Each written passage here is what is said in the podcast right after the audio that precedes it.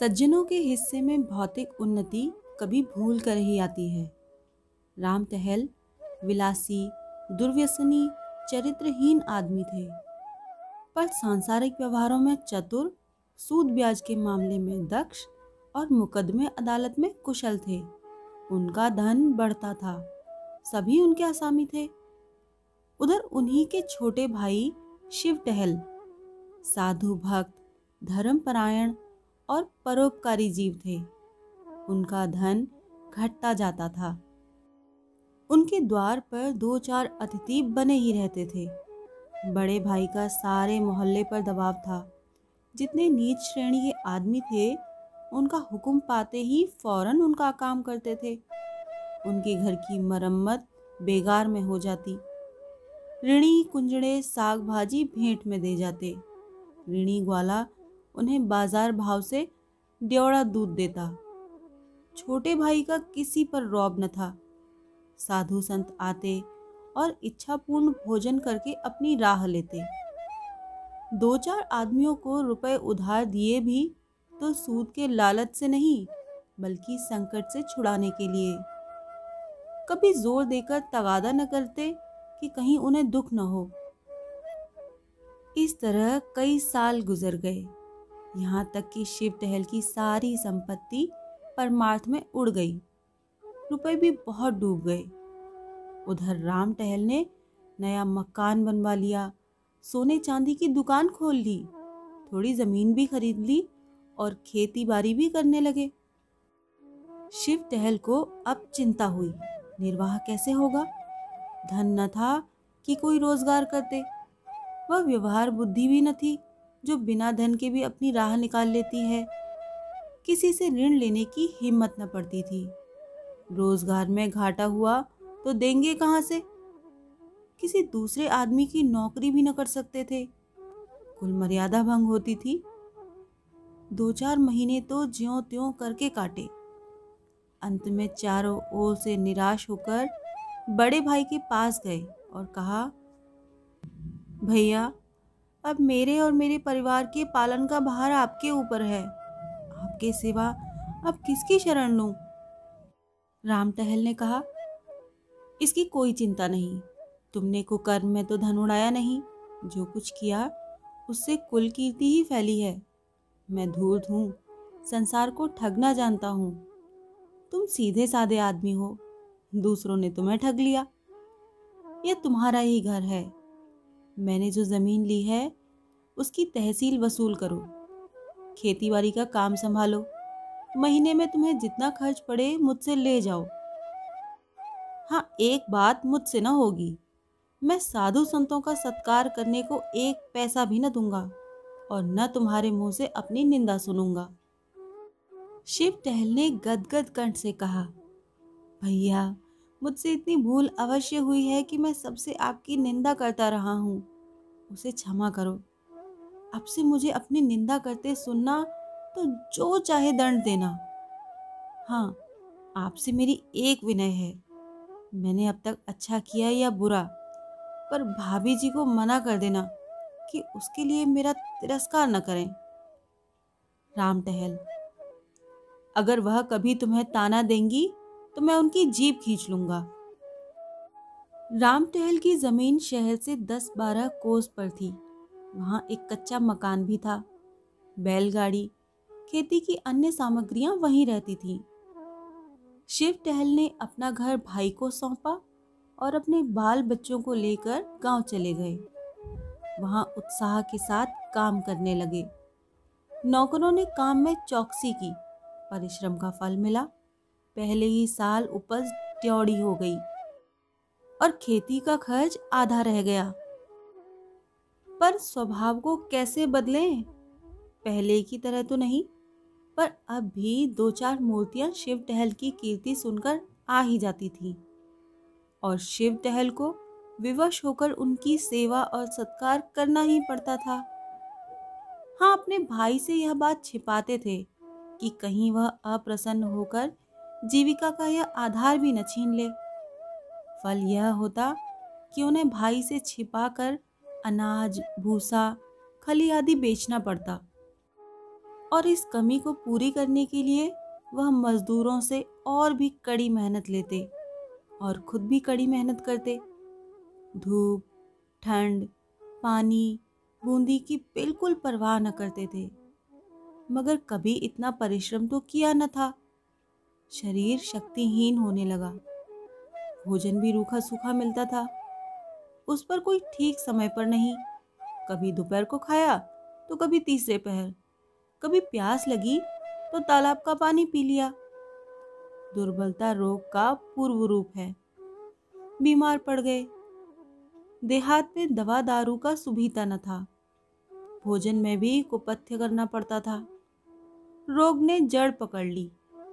ज्वर ने प्लीहा का रूप धारण किया और प्लीहा ने छह महीने में काम तमाम कर दिया।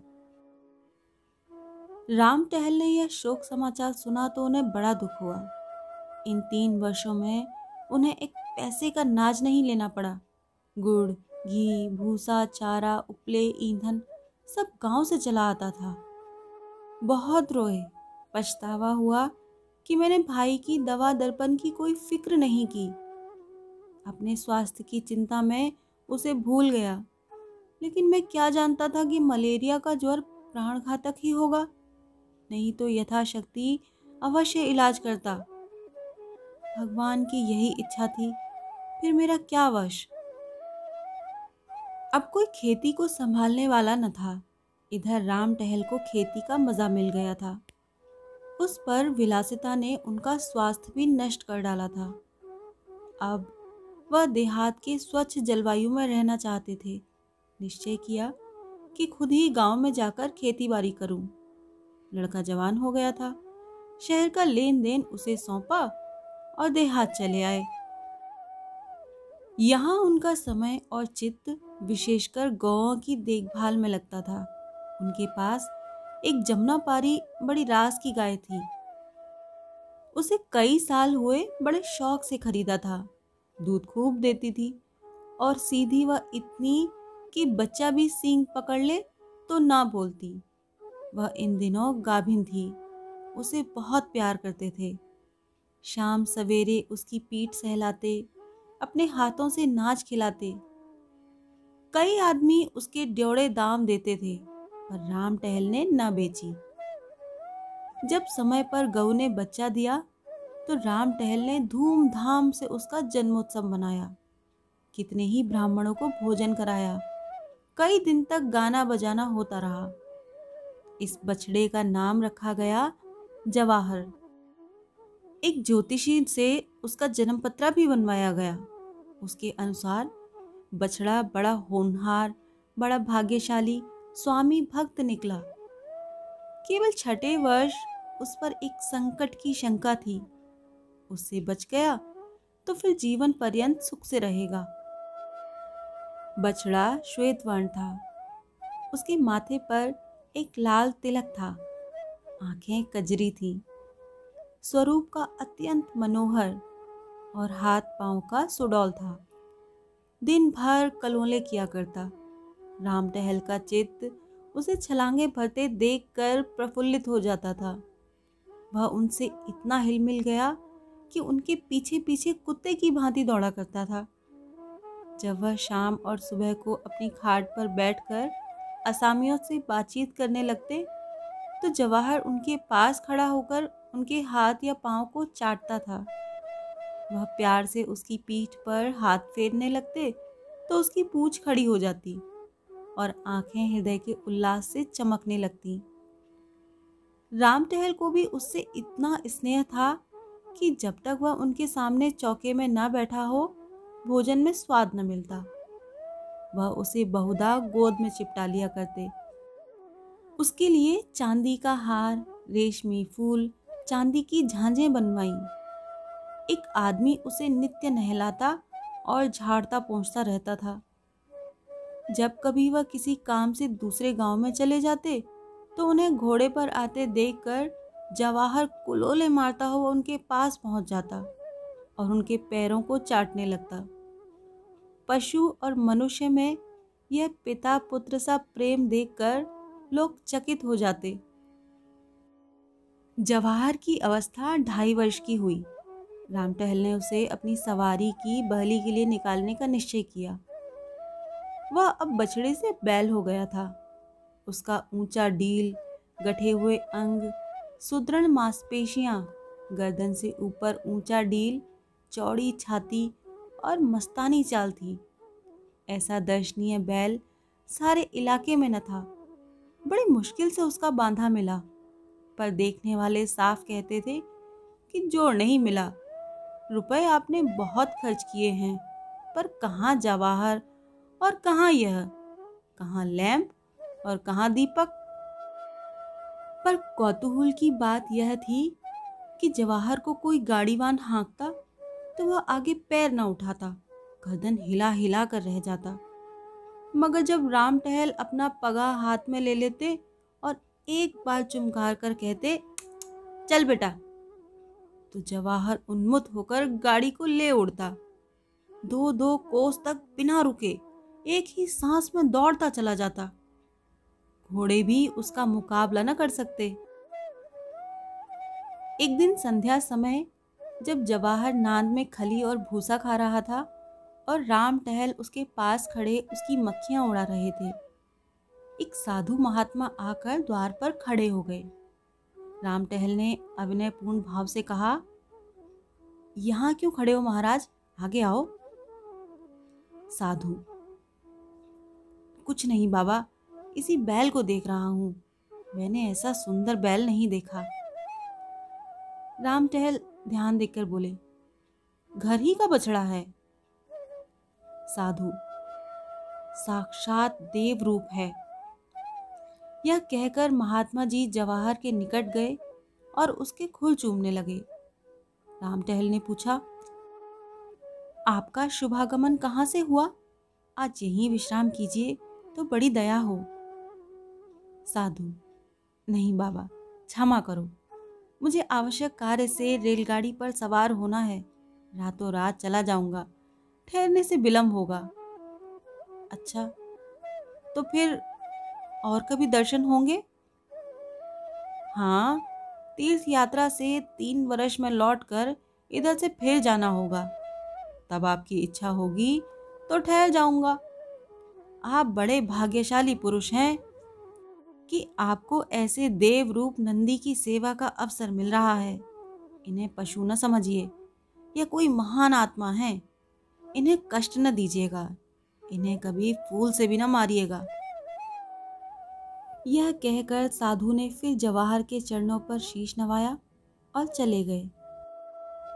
उस दिन से जवाहर की और भी खातिर होने लगी। वह पशु से देवता हो गया। राम टहल उसे पहले रसोई के सब पदार्थ खिलाकर तब आप भोजन करते। प्रातःकाल उठकर उसके दर्शन करते। यहाँ तक कि वह उसे अपनी बहली में भी न जोतना चाहते। लेकिन जब उनको कहीं जाना होता और बहली बाहर निकाली जाती तो जवाहर उसमें जुतने के लिए इतना अधीर और उत्कंठित हो जाता कि सिर हिला हिलाकर इस तरह अपनी उत्सुकता प्रकट करता कि राम टहल को विवश होकर उसे जोतना पड़ता। दो एक बार वह दूसरी जोड़ी जोत कर चले गए तो जवाहर को इतना दुख हुआ कि उसने दिन भर नांद में मुँह नहीं डाला। इसीलिए वह अब बिना किसी विशेष कार्य के कहीं जाते ही न थे। उनकी श्रद्धा देखकर गाँव के अन्य लोगों ने भी जवाहर को अन्न ग्रास देना शुरू किया। सुबह उसके दर्शन करने तो प्राय सभी आ जाते थे। इस प्रकार तीन साल और बीते। जवाहर को छठा वर्ष लगा। राम टहल को ज्योतिषी की बात याद थी। भय हुआ कहीं उसकी भविष्यवाणी सत्य न हो। पशु चिकित्सा की पुस्तकें मंगाकर पढ़ी। पशु चिकित्सक से मिले और कई औषधियाँ लाकर रखी। जवाहर को टीका लगवा दिया। कहीं नौकर उसे खराब चारा या गंदा पानी न खिला पिला दें, इस आशंका से वह अपने हाथों से उसे खोलने बांधने लगे। पशुशाला का फर्श पक्का करा दिया, जिसमें कोई कीड़ा मकोड़ा न छिप सके। उसे नित्य प्रति खूब धुलवाते भी थे। संध्या हो गई थी। राम टहल नांद के पास खड़े जवाहर को खिला रहे थे कि इतने में सहसा वही साधु महात्मा आ निकले। जिन्होंने आज से तीन वर्ष पहले दर्शन दिए थे। राम टहल उन्हें देखते ही पहचान गए। जाकर दंडवत की और कुशल समाचार पूछे और उनके भोजन का प्रबंध करने लगे। इतने में अकस्मात जवाहर ने ज़ोर की डकार ली और धम से भूमि पर गिर पड़ा। राम टहल दौड़े हुए उसके पास आए। उसकी आँखें पथरा रही थी।